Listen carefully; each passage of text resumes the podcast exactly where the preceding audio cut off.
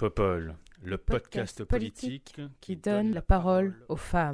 Every time I look down on this timeless town, where the blue or gray be her skies, where the loud be her cheers or where the soft be her tears, more and more do I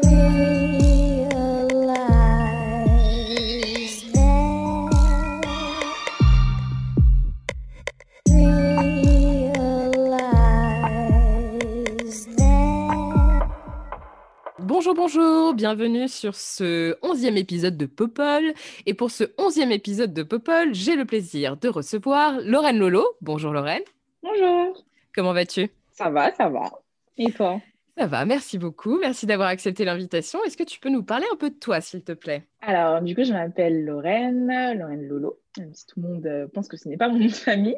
J'ai 23 ans, je suis actuellement étudiante en sciences politiques à Nanterre. Élue municipale, conseillère déléguée à l'environnement et la citoyenneté à Fos dans le Val d'Oise, donc c'est au nord de Paris, en banlieue parisienne. Qu'est-ce que j'ai oublié ? Ah oui, directrice générale et cofondatrice de l'association Cité des chances, dont en gros l'objectif est de faire en sorte que les jeunes de banlieue et de quartiers populaires s'engage et s'approprie les affaires publiques. Bon, on en profite pour faire un petit coucou à Brandy, qu'on connaît bien toutes les deux. Bien sûr. Qui est donc président, Brandy, n'est-ce pas ? Ouais, président de l'asso et qui l'a cofondé avec toi, du coup. C'est ça, c'est exactement ça. Ok, cool. Et nous avons aussi le plaisir d'accueillir aujourd'hui Mathilde Panot. Bonjour Mathilde. Bonjour. Comment vas-tu ? Très bien, écoute, dans le combat. Merci pour l'invitation. Ah, écoute, avec grand plaisir. Merci de l'avoir accepté. Est-ce que tu peux nous parler de toi un peu, s'il te plaît ?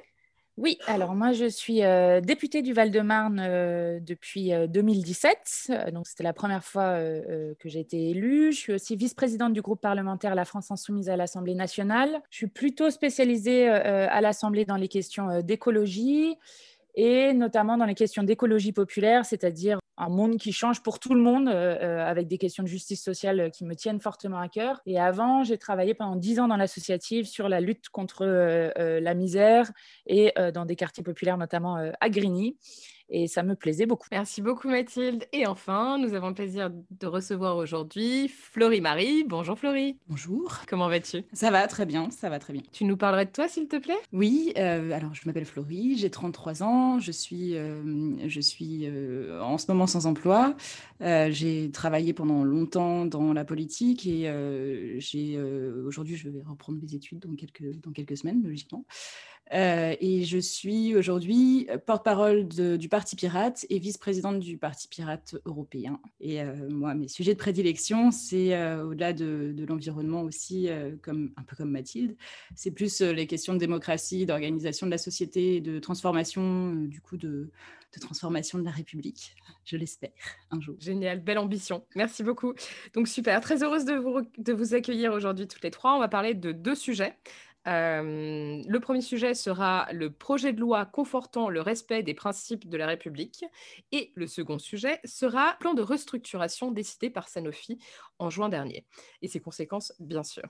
Donc sans plus attendre, on va commencer par le premier sujet qui va nous intéresser aujourd'hui, le PGL confortant le respect des principes de la République. On rappelle qu'une commission spéciale à l'Assemblée nationale a débuté l'examen du texte lundi dernier, donc lundi 18 janvier. Cette commission composée de 70 députés doit notamment examiner les 1860 amendements qui ont été déposés sur le texte et qui divisent même au sein de la majorité. Rappelons-le, ce texte qui a changé de nom comme de chemise a pour objectif et pour ambition, je cite ici le passage de l'exposé des motifs du texte, d'en terminer avec l'impuissance face à ceux qui malmènent la cohésion nationale et la fraternité, face à ceux qui méconnaissent la République et bafouent les exigences minimales de la vie en société, conforter les principes républicains. Le texte inquiète, et il inquiète notamment Claire Hédon, défenseur des droits, qui craint que les principes de liberté d'association et d'enseignement par les parents soient mis en danger. Mais ce texte inquiète aussi certaines et certains élus et divise même la majorité. On l'a notamment vu avec l'amendement déposé par Aurore Berger, rejeté par la commission, qui prévoyait l'interdiction du port du voile pour les mineurs. Par ailleurs, ce texte ne comporte aucune mesure relative à la lutte contre les discriminations, alors qu'Emmanuel Macron avait présenté ce volet comme partie intégrante de la politique de lutte contre les séparatismes. Bref, un texte qui fait débat. Et c'est de ce texte dont j'aimerais débattre aussi aujourd'hui avec vous, et avoir un peu vos points de vue sur ce texte qui, moi, j'ai déjà fait part à plusieurs reprises, parce qu'on a eu l'occasion d'en parler lorsqu'il a été présenté, notamment au Conseil des ministres en décembre dernier. J'ai déjà fait part de mes inquiétudes, donc je ne vais pas recommencer. Mais j'aimerais commencer avec toi, Mathilde, si ça ne te dérange pas, pour comprendre un peu qu'est-ce que ce texte comporte. Est-ce que tu peux nous dire un peu quelles sont les, les principales dispositions de ce texte, s'il te plaît? Oui, alors donc, on a commencé cette semaine à le discuter dans la commission spéciale. Avec deux choses préalables peut-être avant de dire ce qu'il y a dans le texte. La première, c'est que c'est assez délirant, les discussions qu'on a actuellement avec des discussions qui sont beaucoup centrées contre les musulmans. Pardon, il faut quand même le dire. Et on a cette discussion en pleine crise de sanitaire, en pleine pandémie, alors que je crois que l'urgence, c'est justement d'avoir la possibilité d'avoir une mobilisation populaire, une démocratie sanitaire pour justement être à la hauteur et sortir de l'impasse dans laquelle Emmanuel Macron et les gouvernements précédents nous ont mis, et qu'au contraire, ils sont en train de faire un texte qui divise les groupes en général, notamment le groupe de la majorité, mais divise aussi les Français et les Françaises parce qu'ils jettent une suspicion généralisée sur une partie de la population, et que la laïcité, ce n'est pas ça. La laïcité, ce n'est pas pointer du doigt telle ou telle croyance ou religion. Donc ça, c'est la première des choses qui, pour moi, est extrêmement dérangeante. C'est que le gouvernement ait décidé qu'il soit opportun de mener ce texte, comme il a décidé de mener le texte sécurité globale, alors qu'on est dans un moment de pandémie, et que dans un moment de crise de l'écosystème, de crise sanitaire comme on est, on devrait justement se serrer les coudes, être solidaire et pas avoir ces faiseurs de haine qui continuent. Ça, c'est la première des choses. La deuxième des choses, c'est qu'il y a effectivement, tu as dit le nombre d'amendements qu'il y a, mais il y a eu énormément d'amendements rejetés, ce qui est extrêmement problématique parce que, par exemple, dans ce texte, il n'y a aucune mesure sociale, alors qu'on sait que le fanatisme, notamment, se nourrit d'un terreau social. Et donc, tous nos amendements sur le séparatisme des riches, sur les nécessités d'avoir des moyens investis dans les services publics, dans l'école publique, etc., tout ça a été rejeté et ne sera même pas examiné. Donc ça, c'est la deuxième chose.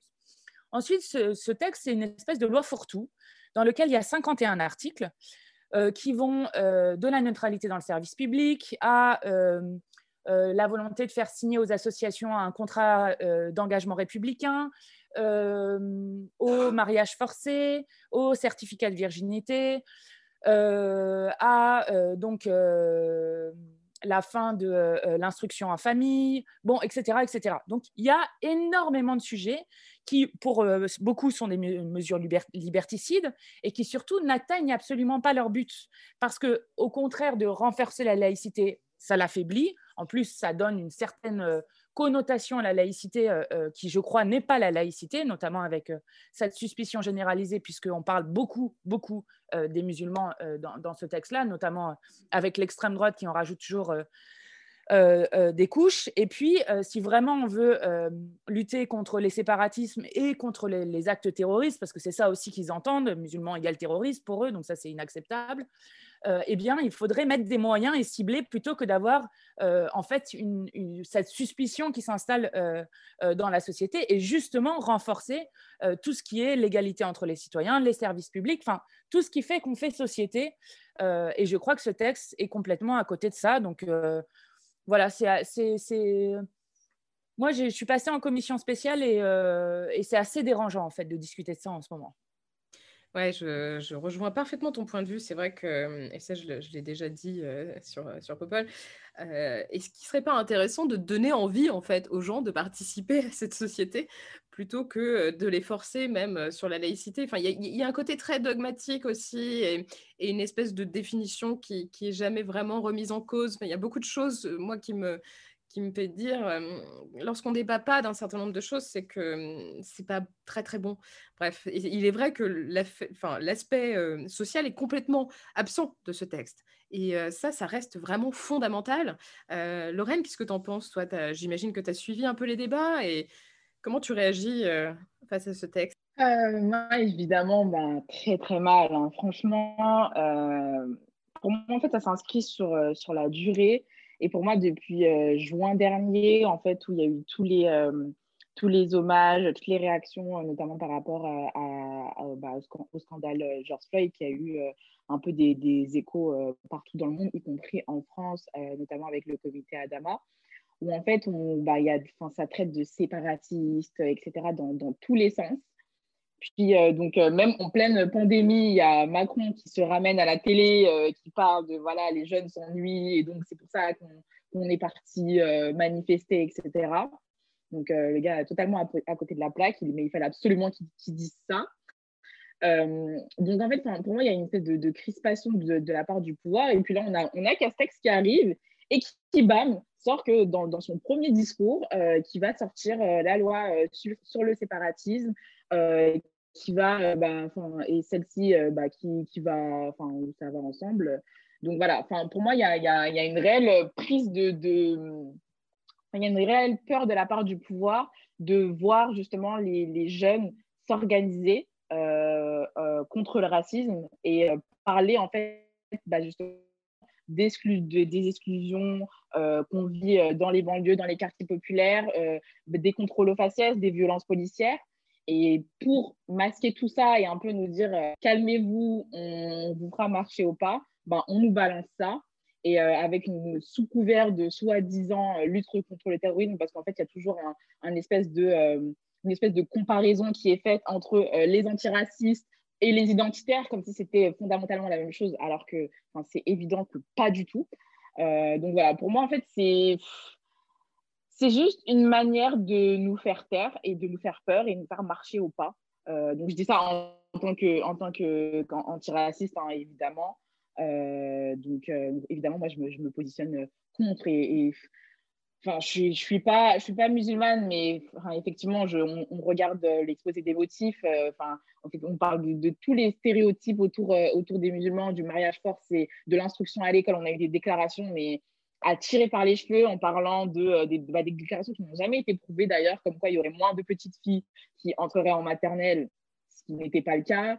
Voilà, moi je trouve qu'il y a vraiment une volonté de discriminer pour le coup et qui ne répond pas du tout au cri qui a été poussé par la jeunesse, par les antiracistes sur attention, il y a des stigmatisations, il y a des violences policières, il y a des jeunes et des moins jeunes qui meurent sous les coups de la police, et ça s'est étendu à toute la société, notamment ce qu'on a vu avec les gilets jaunes et la répression des manifs absolument incroyables. Donc évidemment, moi je me positionne contre et j'espère que ça ne passera pas, même si je pense que malheureusement si. C'est vrai que l'urgence du gouvernement aurait pu être de lutter contre le racisme. Ça aurait été une bonne idée, peut-être aussi, ça, avant de renforcer les principes de la République. Enfin, je sais pas, ça peut être un principe de la République aussi, l'égalité, par exemple. C'est ça, mais c'est exactement ça. Mais en fait, le truc, c'est que Macron, sa seule mesure contre le racisme, ça a été de sortir qu'il y aurait 200 noms qui seraient attribués à des rues, à je ne sais quoi. Alors que ce n'est pas ce qu'on a demandé, ce n'est pas ce qui sera efficace. Ouais. Et c'est complètement à côté de la plaque, en fait. Et du coup, je n'arrive pas à comprendre quel est le message derrière ce projet de loi. Merci beaucoup, Lorraine. Florie, ton avis sur ce texte, s'il te plaît ? Oui, évidemment qu'on ne peut que s'opposer à un texte pareil. C'est une hérésie. Mais à titre personnel, moi, ça ne m'étonne pas vraiment, en fait, de voir ce genre de texte fleurir aujourd'hui. Et ça me fait penser un peu... j'ai lu récemment Raphaël Kempf qui a signé une pétition contre le projet de loi séparatisme, là, pétition qui est sortie cette semaine, je crois. Il a écrit un livre qui s'appelle « Ennemis d'État » et qui parle des lois scélérates qui ont été votées à la fin du XIXe siècle.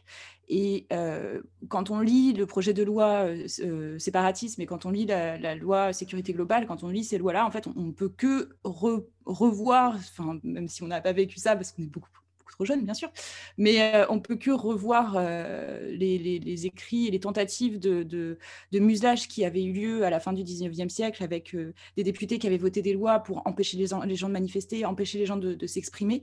Là, on a des atteintes, alors tu disais, Léa, tout à l'heure, des atteintes à la liberté d'éducation, à la liberté aux libertés individuelles, tout simplement. Et il y a quelques mois, on avait des atteintes déjà, et on a une manifestation cet après-midi justement contre une loi qui atteint gravement la liberté de la presse et la liberté de manifester.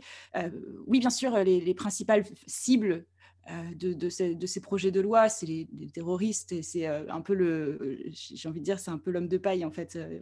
On cible les terroristes, mais derrière on va cibler effectivement toutes les populations pauvres, toutes les populations écologistes, tous les militants, les gilets jaunes, les populations dans les banlieues. On va cibler absolument tout le monde en fait, tout le monde qui ne rentre pas dans la case entre guillemets normal. C'est un peu triste, en fait c'est terrible, et ce qui est encore plus terrible, c'est que Mathilde l'a dit tout à l'heure, c'est impossible de s'opposer à ce projet de loi, on peut rien faire, on est un peu muselé, on est pieds et poings liés, on peut vraiment pas du tout intervenir, même en étant dans l'opposition, parce que notre République à laquelle, enfin, on a envie de sortir de cette République vraiment, parce que cette République elle est construite de manière à ce que l'opposition n'existe pas.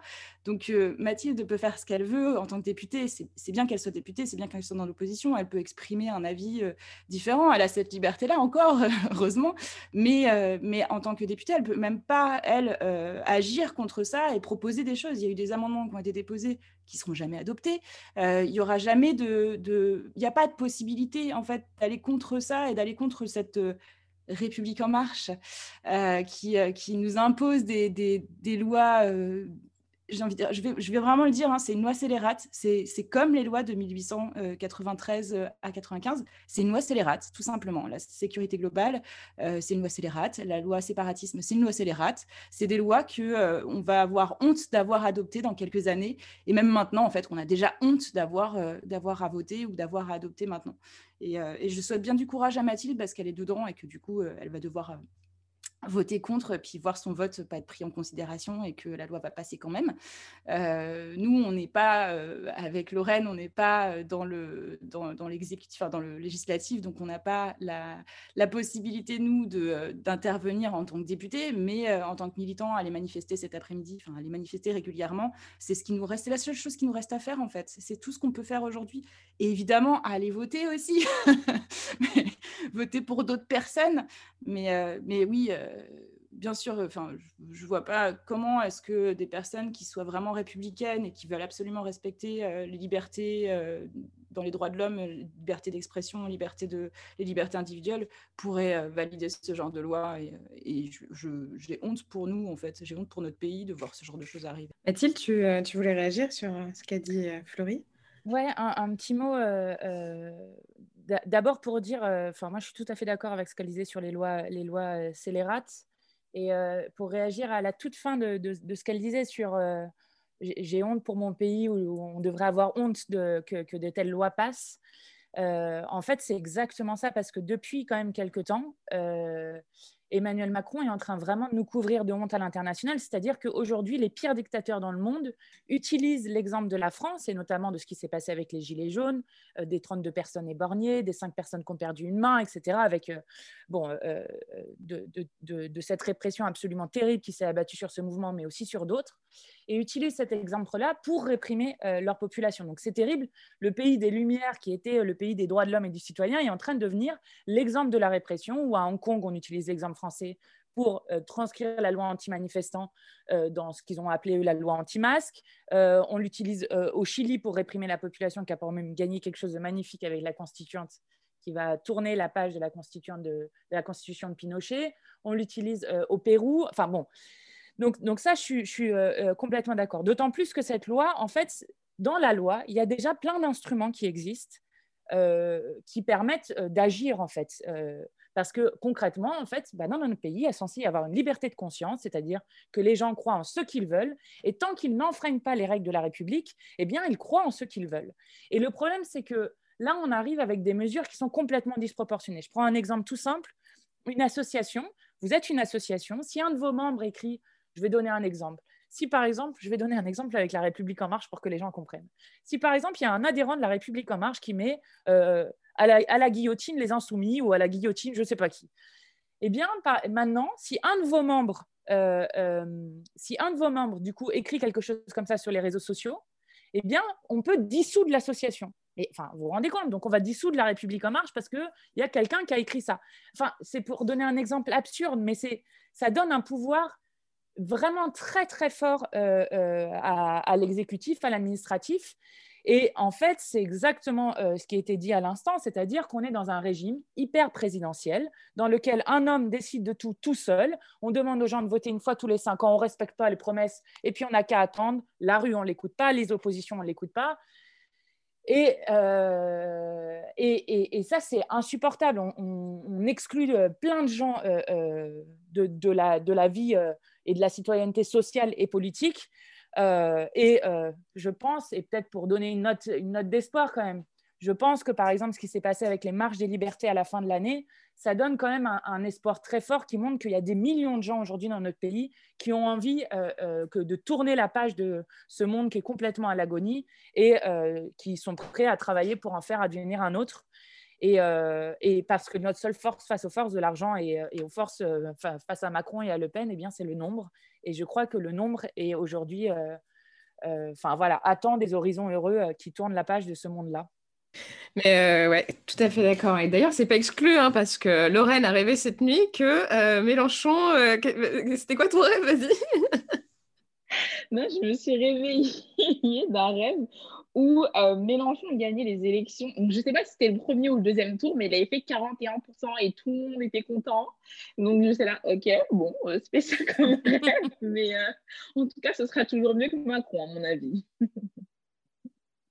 Tu voulais réagir sur ce que disait Mathilde? Oui. Bah, en fait, moi, je voudrais vraiment ajouter que ce projet de loi, c'est aussi une atteinte à la laïcité, en fait.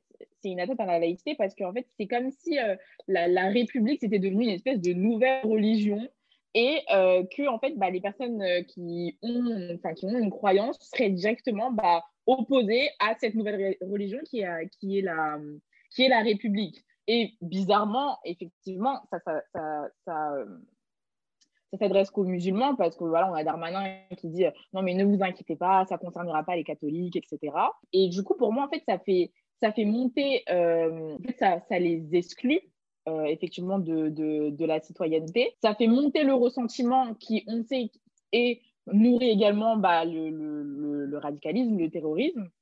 Et au lieu de plutôt apaiser les tensions et faire en sorte de les inclure dans la vie citoyenne à partir du moment où il et elle respectent les lois, qui est déjà le cas pour l'extrême majorité. Donc, je ne vois même pas, je vois le but, mais pour moi, c'est totalement contre-productif et ça jette de l'huile sur le feu au lieu de totalement apaiser la situation, sachant qu'on est déjà dans une période de crise et de crise qui peut mener justement à des tensions sociales parce qu'il y a une montée de la pauvreté, il y a une montée du chômage, il y a une montée des problèmes de santé mentale, le fait d'être isolé, en confinement, etc. Donc je pense que personnellement ça me fait peur et ça me rend très très triste et très en colère de constater ça et effectivement il ne nous reste que la rue pour continuer à dire qu'on n'est pas d'accord et il y a des millions de gens et en fait on dit à chaque fois oui je serai le président de tous les Français alors qu'il n'a été élu qu'au premier tour qu'à 24% il me semble si ma mémoire est bonne. Donc, au lieu d'écouter justement les oppositions, les citoyens et de respecter leurs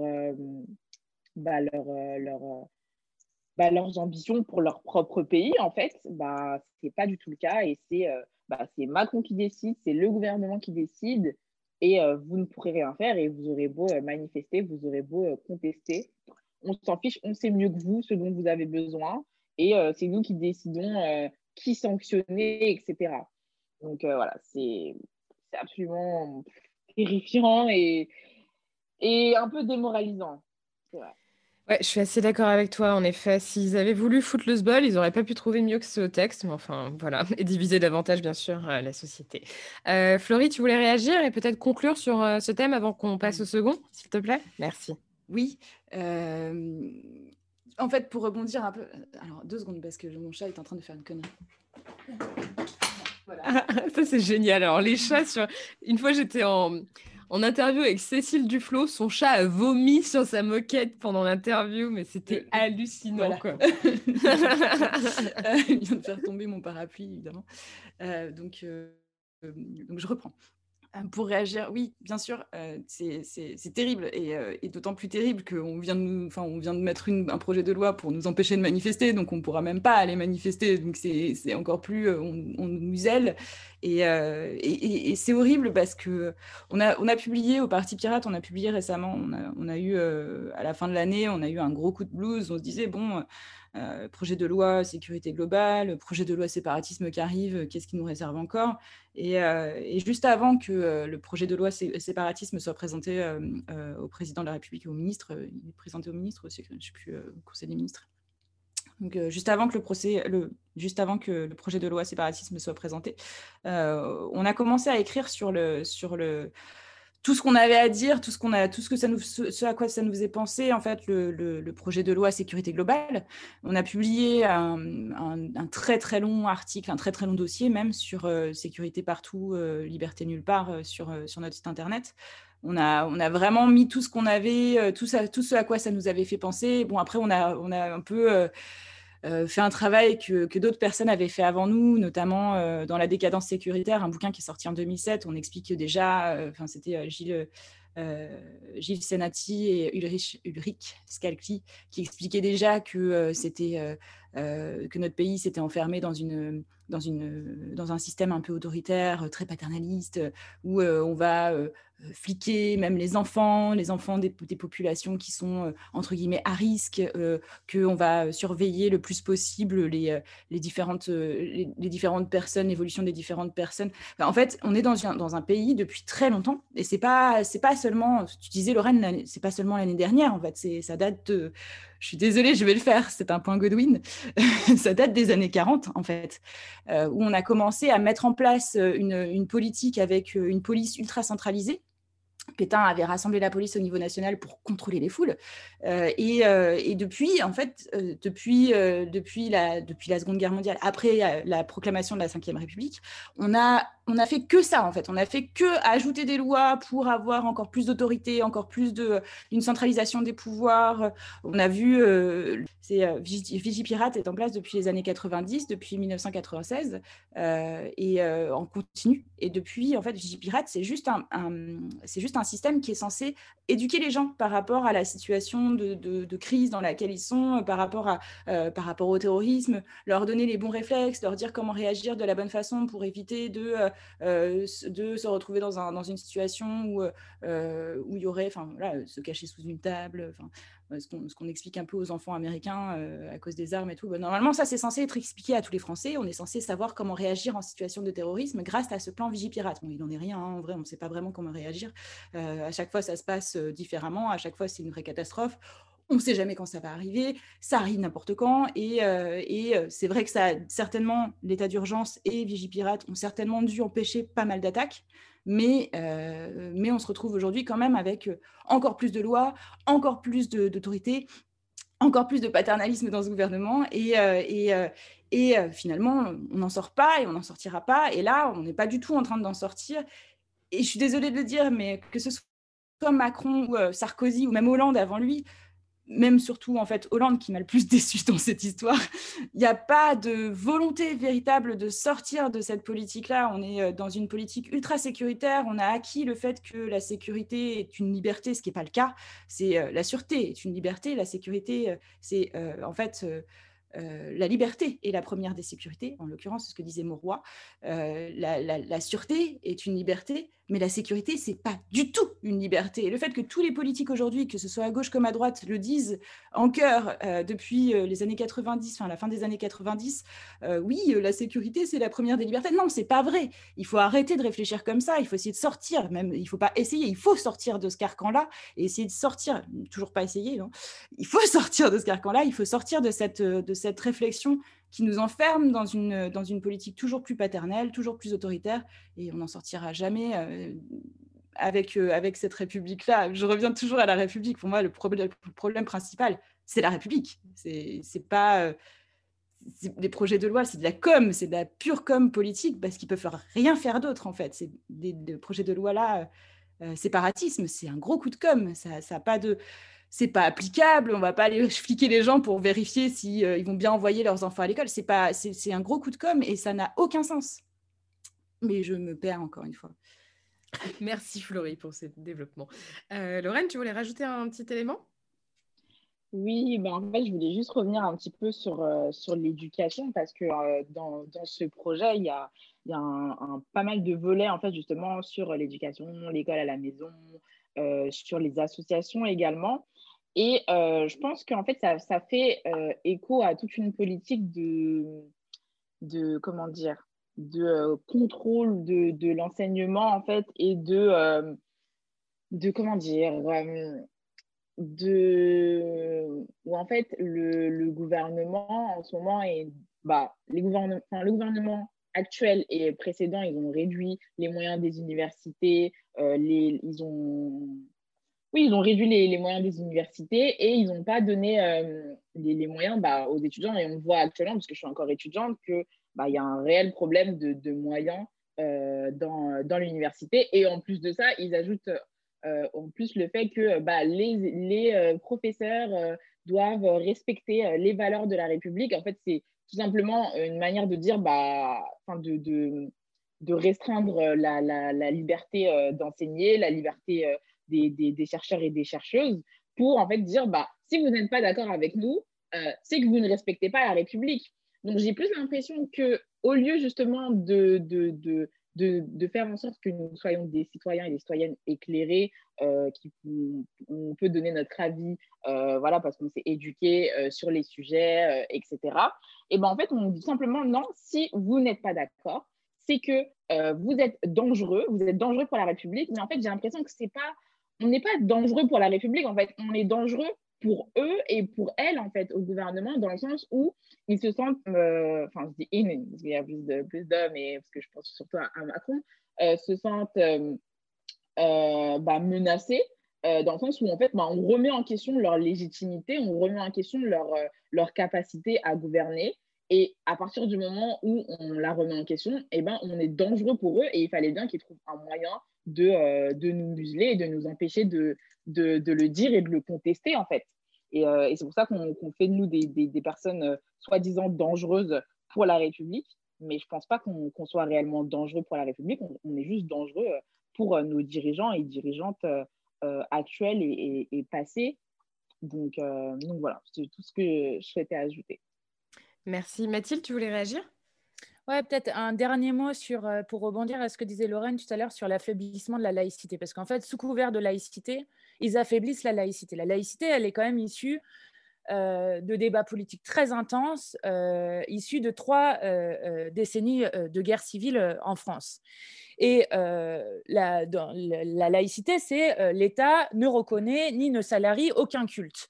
Et notamment le fait que la religion ne se mêle pas des affaires politiques, mais de même, l'État ne se mêle pas des affaires religieuses. Et donc, ce qu'ils essayent de faire dedans, c'est de faire un espèce d'islam de France, donc d'organiser une religion, ce qui n'est pas du tout le rôle de la laïcité. Et par contre, pour abroger le concordat, il n'y a personne, il n'y a que nous qui proposons ça. Pour en tout cas renforcer la laïcité, il n'y a personne sur ces questions-là. Ça, c'est la première des choses que je voulais rajouter. Et la deuxième, là, moi, où je suis tout à fait d'accord, c'est que ce projet de loi n'est qu'une affaire de communication, de gesticulation, pour montrer que ce gouvernement fait quelque chose. Et en fait, ce n'est pas pour montrer que ce gouvernement fait quelque chose.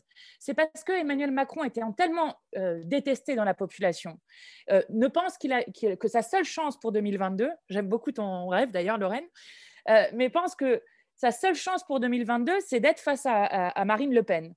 Donc, il emprunte les mots de l'extrême droite, ils ont voté ensemble sur la loi sécurité globale, ils applaudissent sur la loi immigration, etc., asile et immigration, etc., etc.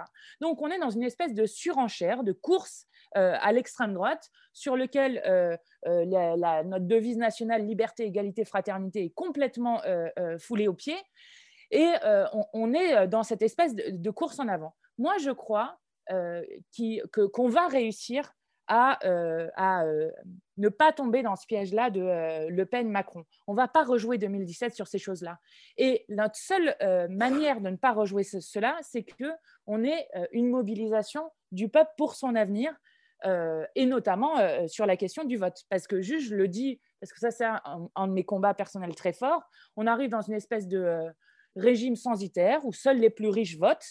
Moi, les dernières élections partielles qu'il y avait à Vitry-sur-Seine, il y avait 93% d'abstention. 93%. Enfin, et ça, tout le monde a l'air de s'en foutre complètement, alors qu'il y a 3 millions de gens qui sont non inscrits sur les listes électorales, 6 millions de gens qui sont mal inscrits, donc qui ne peuvent pas toujours voter. Eh bien, moi, je considère que... la décision de notre avenir, elle doit être prise par le plus grand nombre.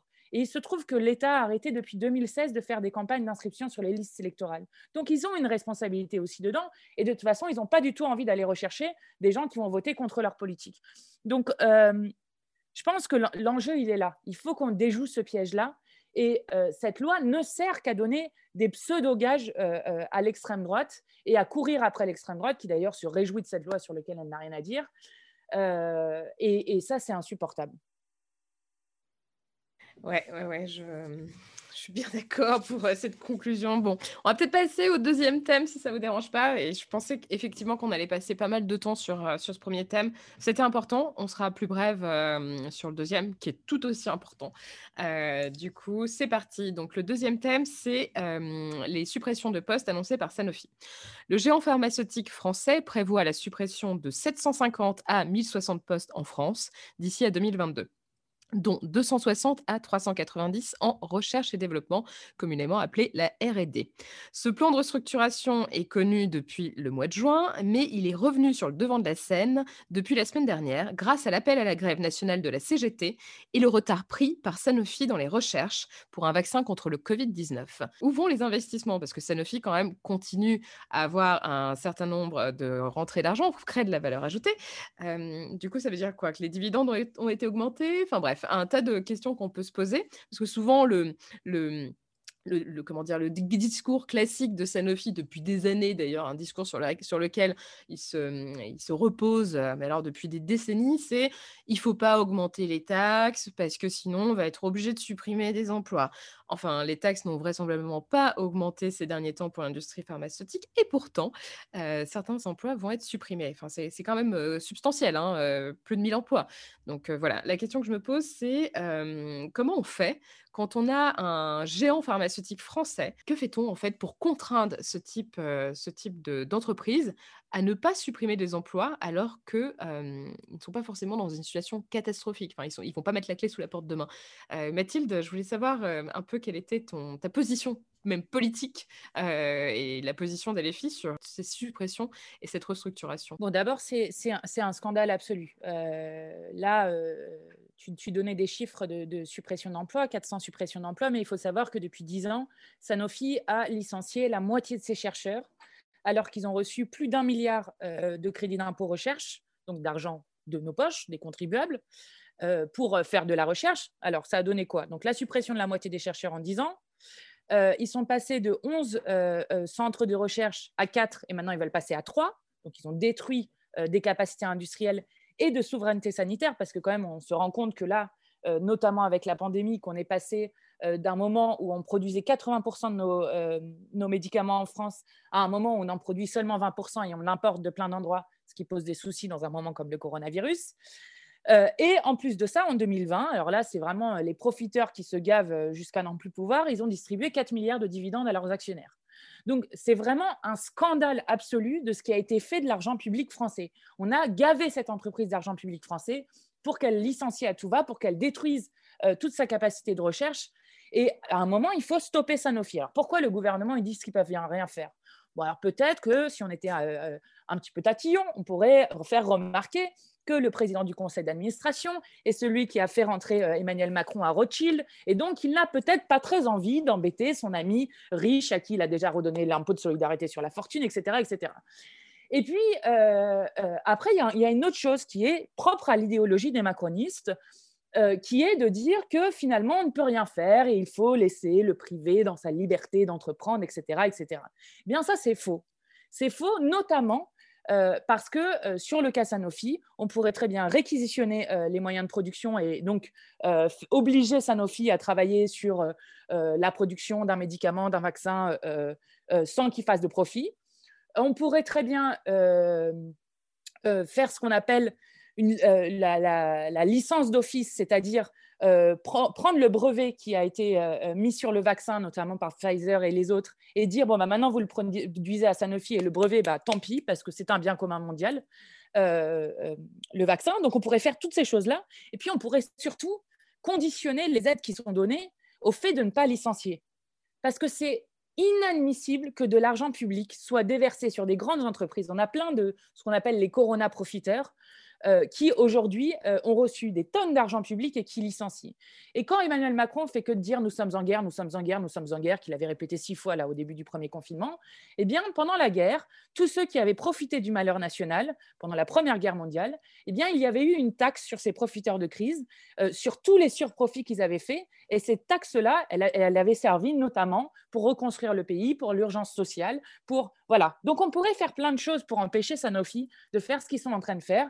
Et on a un État qui, est complètement inactif et coupable d'une action vraiment terrifiante. Et puis, la deuxième des choses, c'est qu'on a un gouvernement qui ne tire jamais aucune leçon de rien. Je vous donne juste un exemple qui, je crois, est extrêmement frappant et que beaucoup de gens ne savent pas ce qui s'est passé. C'est qu'à la fin de l'année, on a voté le projet de loi de financement de la sécurité sociale, donc c'était en novembre ou décembre, donc après que la période de Covid, que la période de Covid ait commencé, eh bien on a voté de nouveau de demander, enfin nous on a voté contre, mais de demander aux hôpitaux publics de faire 800 millions d'euros d'économies en 2021, et on demande de nouveau à 13 hôpitaux dans le pays de fermer des lits pour des questions budgétaires, etc., alors qu'on voit vers quel désastre ça nous a amené. Eh bien, c'est insupportable et ce gouvernement fait tout le contraire de ce qu'il devrait faire. Florie, toi, tu as suivi un peu ce plan de restructuration, et est-ce que tu partages l'avis de Mathilde sur ce qu'on pourrait faire pour contraindre Sanofi à arrêter de supprimer des postes en France? Alors, j'ai pas plus suivi que ça. En fait, je me suis renseignée parce que c'est pas vraiment mon domaine de prédilection. Je me suis renseignée récemment. En fait, on a travaillé cette semaine avec les pirates. Enfin, depuis plusieurs semaines, en fait, ils travaillent sur depuis l'adoption de la loi programmation de la recherche, ils ont travaillé sur un argumentaire pour un peu dénoncer, un peu beaucoup dénoncer.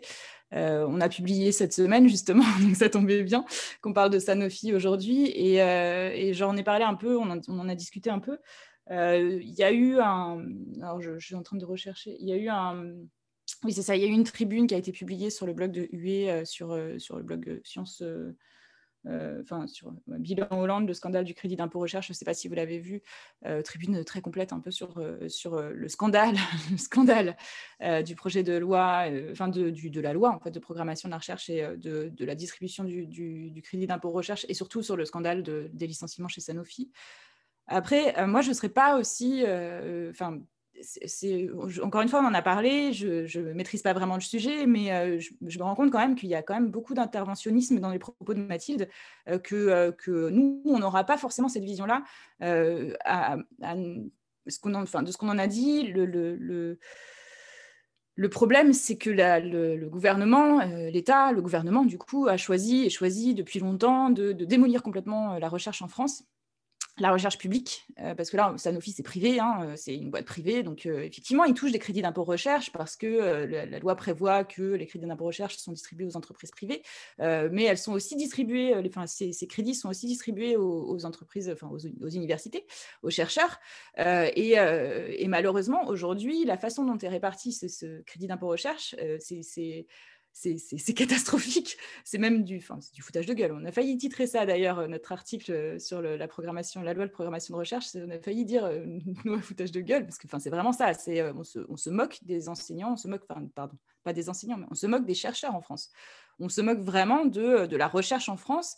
On veut atteindre un objectif d'une excellence de recherche, mais on se donne tous les moyens, absolument pas. Et au contraire, on va distribuer, comme le disait Mathilde, on va distribuer des fonds publics à des entreprises privées en espérant que, sans intervenir, ils vont continuer à payer des chercheurs, à avoir un service de recherche et développement. En fait, ce n'est pas du tout ce qui se passe. Les services recherche et développement, ce n'est pas seulement Sanofi qui licencie à tour de bras en ce moment dans ses services R&D, c'est toutes les entreprises privées ou beaucoup d'entreprises privées qui sont dans la recherche, ou des entreprises privées même pas forcément spécialisées dans la recherche, qui sont en train de diminuer leurs services R&D et qui sont en train d'augmenter les profits des actionnaires. Et en parallèle, nous, au niveau de notre recherche publique, au niveau de nos universités, on a des coupes budgétaires, on a des diminutions. Là, la loi de programmation recherche prévoit de donner 25 milliards pendant une certaine durée. Et là, cette année, a priori, on va seulement donner un tout petit peu. Et l'année prochaine, on ne sait pas exactement combien ils vont donner. Mais normalement, dans les 10 ans, ils sont censés augmenter le budget de... c'est 5 milliards d'euros, je crois, de la recherche, ou 10 milliards d'euros. Ils sont censés augmenter le budget de la recherche, mais comme dans 2 ans, on ne sait pas si ce sera toujours eux qui seront élus, et du coup, si ils vont pouvoir maintenir cette loi de programmation de recherche, en tout cas, le budget qu'ils ont prévu d'allouer à la recherche en France. Déjà, ça, on ne le sait pas. On ne sait pas non plus si on va pouvoir continuer à faire des recherches dans nos universités françaises. On sait qu'on va avoir beaucoup de nos chercheurs qui vont partir et qui ne vont jamais revenir. On a vu récemment une chercheuse française qui a obtenu le prix Nobel, qu'on s'enorgueillait qu'elle avait obtenu le prix Nobel. Bon, c'est pour plusieurs raisons qu'elle est partie faire ses recherches à l'étranger, parce que la recherche sur laquelle elle travaillait, ce n'était pas une recherche qui était autorisée en France en plus. Mais elle a eu son prix Nobel, on s'enorgueillit qu'elle a eu un prix Nobel au nom de la France, etc. Sauf qu'en vrai, la France n'a jamais autorisé cette chercheuse à faire des recherches, dans notre pays, sur notre territoire. Et je pense que c'est un peu globalement ce qui se passe avec nos chercheurs en France. Ils sont en train de fuir parce qu'on ne leur donne pas les moyens. On leur dit qu'on veut atteindre l'excellence en France, mais on ne se donne pas du tout les moyens. On les envoie paître dès lors qu'il faut leur donner de l'argent. On leur demande eux-mêmes de faire leur recherche de financement, donc ils vont chercher des financements privés. Ils ne vont pas se contenter des financements publics parce que ce n'est pas suffisant. Sauf que le temps qu'ils passent à aller chercher des financements, ce n'est pas du temps qu'ils passent à faire des recherches. Donc, du coup, c'est... En France, dans la recherche, au niveau de la recherche, on se tire une balle dans le pied. Espérer que Sanofi, qu'on puisse intervenir pour empêcher les licenciements, de mettre des conditions, etc. Non, pas dans notre pays, pas avec ce président, pas avec ce parti politique au pouvoir. Et puis même, ce serait pour le coup une atteinte à la liberté d'entreprise quand même. Et ça, c'est... Je vois que Mathilde va me répondre.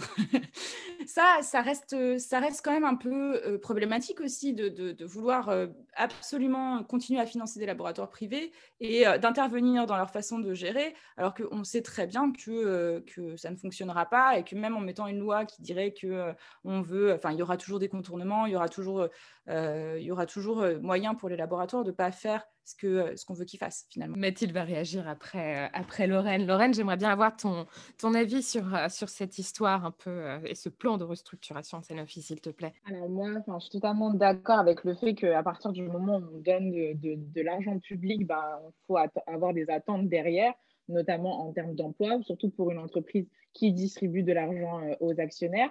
Mais en fait, moi, je voudrais juste revenir sur... la notion d'interventionnisme, parce qu'en fait je trouve qu'à partir du moment où une entreprise elle reçoit de l'argent public, donc c'est par l'impôt notamment qu'on paye tous et toutes d'une manière ou d'une autre, je trouve que justement on a notre mot à dire et je pense que en tout cas une bonne partie des Français et des Françaises ne serait pas pour une suppression d'emplois qui n'a pas lieu d'être, parce que derrière, on continue d'enrichir les actionnaires. Donc, je pense qu'on a notre mot à dire. Et en plus de ça, dans le contexte actuel, on voit que le consentement à l'impôt, il est de plus en plus menacé. Donc, nous dire qu'on n'a pas notre mot à dire, alors que justement, on demande de plus en plus le droit d'avoir notre mot à dire, le droit d'avoir une démocratie participative, de se saisir de plein d'enjeux, y compris la question de comment est dépensé notre argent.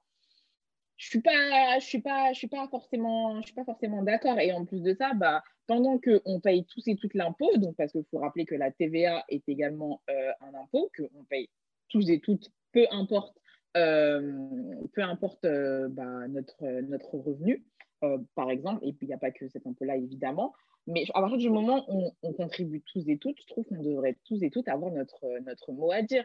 Maintenant, il faut bien qu'on s'interroge en fait sur la limite entre privé et public, c'est-à-dire que ok, il y a des entreprises privées, ok, elles font du profit, c'est leur but, il n'y a pas de souci, mais du coup, est-ce que c'est forcément pertinent d'aller leur donner un coup de pouce aux entreprises privées plutôt que de financer la recherche publique dans les universités?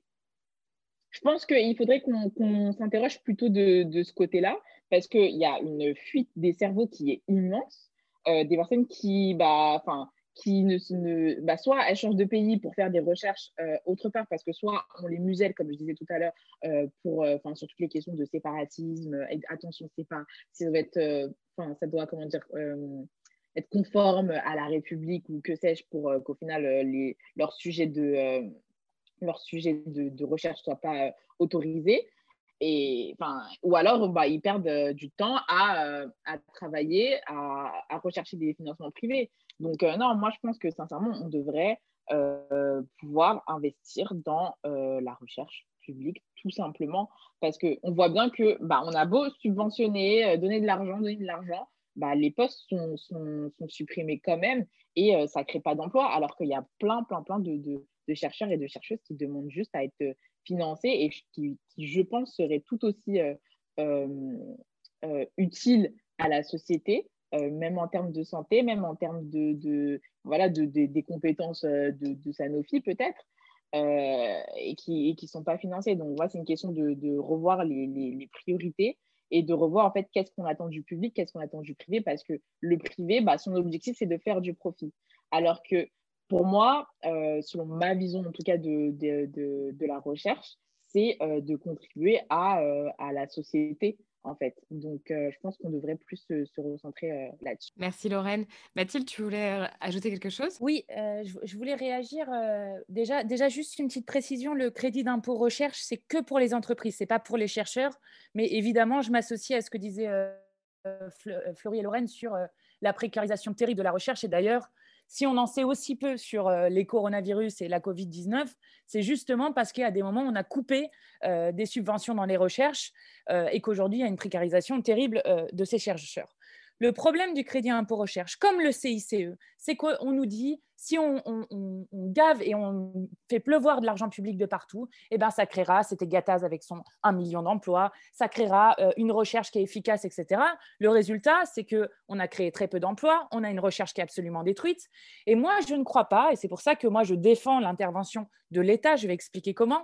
Je ne crois pas à la main invisible du marché qui réglerait tout, parce que la main invisible du marché, elle fait qu'on n'a plus de souveraineté sanitaire, elle fait qu'on a laissé des entreprises délocaliser des compétences dont on avait absolument besoin et qui, en plus, en termes d'écologie, ont besoin de relocaliser les choses absolument.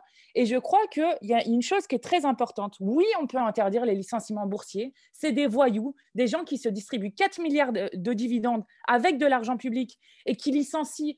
Parce que là, on parle de 400 personnes, mais il y en a eu d'autres avant. Ça veut dire 400 familles qui, d'un coup, se retrouvent sur le carreau parce que, ils ne se sont pas assez gavés, selon eux, alors que 4 milliards en temps de coronavirus, imaginez-vous.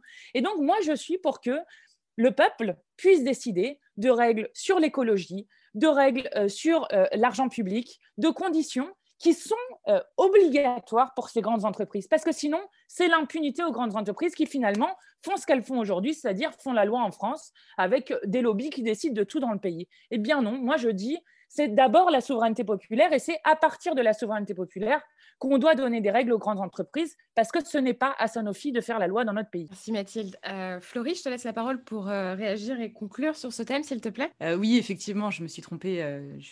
Encore une fois, ce n'est pas un sujet que je maîtrise, vraiment pas du tout. J'en ai parlé juste cette semaine, et c'est que depuis cette semaine que je découvre un peu, donc je tâtonne un peu sur cette question-là. Mais j'ai vu quand même qu'il y avait des gros problèmes dans la recherche en France, et ça, ce n'est pas nouveau, hein, c'est depuis des années et des années qu'on a tué complètement la recherche en France. Ça fait des années que les chercheurs sont dans la merde en France, qu'on les laisse crever complètement. Le fait de effectivement de voir Sanofi qui s'amuse avec l'argent public pour payer ses actionnaires et licencier et détruire complètement ses services de recherche et développement, c'est une catastrophe, c'est catastrophique. Je suis complètement d'accord, hein, il n'y a pas de problème. Après, ce que j'essaye de dire, c'est que je pense que plutôt que de vouloir effectivement imposer à Sanofi des recherches à mettre en avant ou à prioriser, c'est peut-être plus la question des brevets, peut-être ouvrir un peu plus les brevets, peut-être un peu plus ouvrir... On a énormément de connaissances qui ne sont pas du tout accessibles en France ou dans le monde, hein, d'ailleurs. On a énormément de connaissances qui ne sont pas du tout accessibles et qui seraient du bien commun et qui seraient nécessaires pour sauver des vies. Et aujourd'hui, on se retrouve avec des grands laboratoires qui effectivement font du profit sur notre dos, sur le dos de notre santé, sur le dos de la pauvreté, des pauvres surtout, parce que c'est eux qui trinquent le plus, qu'on s'enferme dans ce système-là en continuant à donner de l'argent à des entreprises privées aux dépens de notre recherche universitaire, aux dépens de tout ce qu'on pourrait produire par ailleurs. Ça, c'est une vraie catastrophe. Mais je vais en profiter du coup, parce que du coup, j'ai parlé des brevets rapidement, et du coup, c'est une petite info personnelle, enfin non, c'est pas autopromo. On est en train de faire, aujourd'hui, on a ouvert une pétition, une initiative citoyenne européenne au niveau du Parlement européen, qui s'appelle Freedom to Share, avec les pirates européens, qui est une initiative qui vise à rendre justement la connaissance et la culture le plus accessible possible, et donc à libérer le plus possible la connaissance et la culture. Donc ça fait partie la question des brevets sur les laboratoires, la question des brevets sur les médicaments fait partie justement de ce genre de connaissances qu'on pourrait le plus possible rendre accessible au plus de monde possible, et permettre ainsi justement de libérer complètement ces connaissances qui nous permettraient de sauver des vies, encore une fois.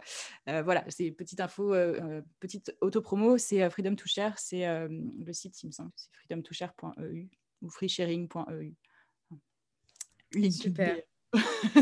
Merci beaucoup pour vos éléments sur ce plan de restructuration. On va passer à vos infos de la semaine, si ça ne vous dérange pas, et je vais commencer avec toi, Mathilde. De quoi voulais-tu nous parler cette semaine, s'il te plaît? Alors moi, cette semaine, je voulais à la fois faire une alerte sur la pauvreté dans notre pays, et à la fois vous partager quelque chose qui appelle à ne pas se résigner. Alors, la première des choses, c'est alerte pauvreté. Encore hier, je voyais une file de centaines d'étudiants qui allaient à des restaurants populaires pour chercher à manger. Et je crois que c'est l'indignité de notre pays, c'est l'indignité de la 6e puissance la plus riche au monde, que d'avoir notamment une jeunesse avec des tentatives de suicide, des suicides malheureusement qui ont eu lieu ces derniers temps, avec 10 millions de personnes qui vivent sous le seuil de pauvreté, 300 000 personnes qui vivent à la rue, 7 millions de personnes qui sont privées d'emploi. Et moi, ça me fait une boule de rage, un nœud au ventre de penser à tout ça et d'accepter tout ça. Et donc, je n'accepterai jamais cette situation-là, parce que notre République, c'est d'abord une République sociale, et c'est vraiment l'indignité de notre pays que d'avoir plongé autant de gens dans la pauvreté. C'est la plus grande explosion de pauvreté qu'on ait dans notre pays depuis 1945. Et peut-être à toutes celles et ceux qui nous écoutent et qui peut-être sont minés par la situation que nous sommes en train de vivre, je voulais partager les mots d'une femme extraordinaire qui s'appelle Harriet Tubman. Et peut-être pour que ces mots aient toute leur force, je vous raconte un petit peu son histoire avant de vous dire ce qu'elle disait. Harriet Tubman, c'est une icône de la lutte contre l'esclavage. Donc, c'était la première femme noire qui devait être sur un billet de $20 jusqu'à que Trump refuse de le faire. Donc, c'est une femme qui naît en 1820 aux États-Unis. Elle a ses parents qui sont esclaves. Elle-même, quand elle a 6 ans, est louée à une famille comme nounou et femme de ménage. Et donc, elle s'occupe du bébé de la famille. Dès que le bébé pleure, elle se fait fouetter. Et donc, c'est des marques qu'elle gardera toute sa vie. À 27 ans, elle réussit à s'enfuir, sachant qu'il faut comprendre le courage que ça demandait parce qu'on vous envoie les chasseurs de primes contre vous. Et elle décide pas seulement de réussir à s'enfuir, de se cacher et d'oublier, mais elle revient dans le Maryland. Elle y revient 19 fois. Une première fois pour sauver sa famille. Et puis 18 autres fois où elle arrive à sauver 300 esclaves, dont pas un ne mourra dans des expéditions qui sont pourtant très dangereuses. Et un peu plus tard, elle conduira une expédition navale en Géorgie, où elle sauvera 750 esclaves cette fois-ci. Et cette femme assez extraordinaire, elle disait « Chaque grand rêve commence par une rêveuse. Rappelez-vous toujours, vous avez en vous la force, la patience et la passion pour atteindre les étoiles et changer le monde. » Donc, même dans la noirceur de certains instants, eh bien, l'histoire n'est jamais écrite d'avance.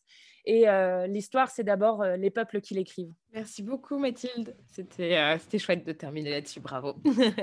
Lorraine, quelle est l'info que tu voulais partager avec nous, s'il te plaît ? Moi, je voulais partager un livre, en fait, je pense que c'est mon livre politique préféré. L'un de mes préférés, en tout cas au moins, et qui nous a beaucoup inspiré avec Brandy pour créer Cité des chances et pour nous-mêmes s'engager en politique. En fait, c'est le livre de Solalinski, Être radical, qui justement, en fait, appelle justement à s'organiser, à se mobiliser, et que rien n'est perdu d'avance, même contre les géants, même contre les personnes, les systèmes qui nous paraissent... indestructible, on peut toujours faire quelque chose si on s'organise ensemble. Donc voilà, et même les petites victoires sont des victoires et il ne faut pas lâcher. Donc tout à l'heure, on disait que voilà, on manifeste, on a l'impression que ça ne sert à rien, on peut s'exprimer dans la presse, on fait des tribunes, etc.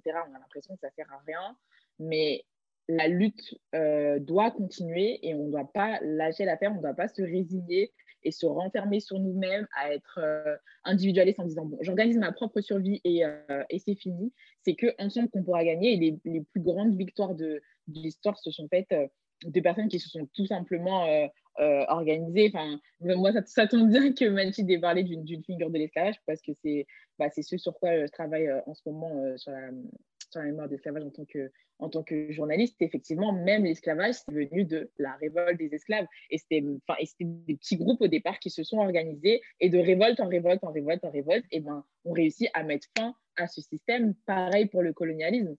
Donc, il faut qu'on se laisse abattre par la période, qu'on se laisse abattre par toutes ces nouvelles déprimantes, par toutes ces choses qui nous tombent dessus et qu'on fasse preuve de résilience et tous et tout ensemble.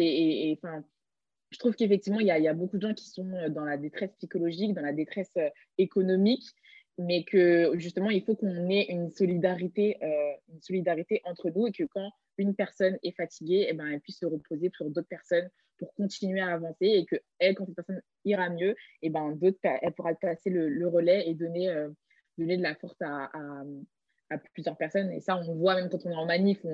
Des fois, tu arrives fatigué, tu repars plein d'énergie parce que tu repars de toute l'énergie des personnes qui étaient avec toi. Donc voilà, moi, j'encourage vraiment les gens à lire ce livre. Il est très facile à lire, très, très, très facile à lire.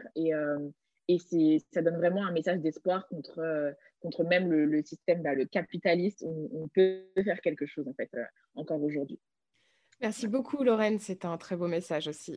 À toi, Florie. Je me rends compte que j'ai déjà parlé de beaucoup de choses, de deux livres que je viens de lire et d'une initiative citoyenne européenne. Ça me parle beaucoup ce que vous dites là, les filles, en fait. Moi, je suis engagée dans un parti politique qui n'est pas très important en France, mais qui milite pour tout ce que vous dites là. Et du coup, c'est très... ça me fait plaisir de vous entendre dire ça. J'espère que vous allez continuer aussi. Moi, je vais continuer aussi. Moi, je voulais parler, en fait... surtout des étudiants. Déjà, je reprends mes études là, c'est cool, mais je ne serai pas au même niveau. Je suis aussi demandeuse d'emploi, donc c'est un peu compliqué. Ma position personnelle est très, très... c'est pas très, très difficile. mais ça va. À titre personnel, moi, ça va. Mais je pense tout le temps à tous ces étudiants qui sont enfermés chez eux dans 10, 15, 20 mètres carrés, s'ils ont de la chance, et qui, en ce moment, enfin déjà avant cette pandémie, étaient déjà laissés pour compte par notre gouvernement, à qui on a retiré des aides conséquentes, parce que 5 € par mois, c'est quand même assez important, hein. C'est d'ailleurs la France Insoumise qui nous avait montré... ce que ça représentait pour un étudiant. Et effectivement, c'est très, très important. Et c'est ces étudiants qui, aujourd'hui, sont en complète détresse. Certains ont pris la parole, on les a entendus, on les a vus un peu partout. Mais j'ai l'impression que, globalement, on les ignore. Donc, vu que j'ai déjà parlé de plein de choses et que vous avez déjà dit le principal, moi, j'ai envie de faire d'avoir une pensée pour eux et de leur dire qu'ils sont pas seuls, qu'on pense à eux, qu'on les soutient et que il faut pas qu'ils hésitent aussi eux à s'engager, parce que c'est le moment, que peut-être que ça va les aider aussi eux à sortir un peu de cette solitude et puis de cette société individualiste qui leur impose d'être tout seul tout le temps.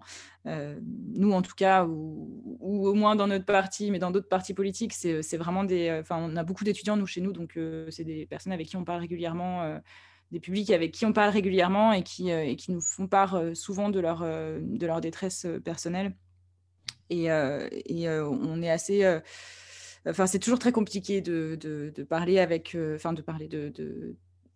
de savoir quoi dire. Et là, en l'occurrence, je veux juste leur dire que moi, je pense à eux, en tout cas, et qu'on pense tous à eux, je pense, en tout cas, toutes les quatre ici. I'm Sandra, and I'm just the professional your small business was looking for. But you didn't hire me, because you didn't use LinkedIn Jobs. LinkedIn has professionals you can't find anywhere else, including those who aren't actively looking for a new job, but might be open to the perfect role, like me. In a given month, over 70% of LinkedIn users don't visit other leading job sites. So if you're not looking on LinkedIn, you'll miss out on great candidates, like Sandra. Start hiring professionals like a professional. Post your free job on linkedin.com/people today. On pense très fort à eux. Donc, courage.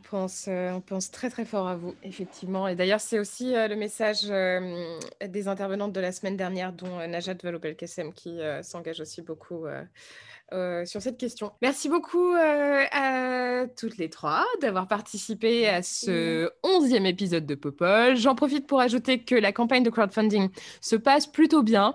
Il reste encore 5 jours pour atteindre les 100%. Je rappelle que la somme les fonds qui seront récoltés permettront de produire plus de 20 épisodes et permettront aussi de développer des outils de communication pour que Popol gagne en autorité, et c'est important. Je vous remercie beaucoup, beaucoup, beaucoup de toutes vos participations. Et je compte sur vous pour cette dernière ligne droite. Merci beaucoup.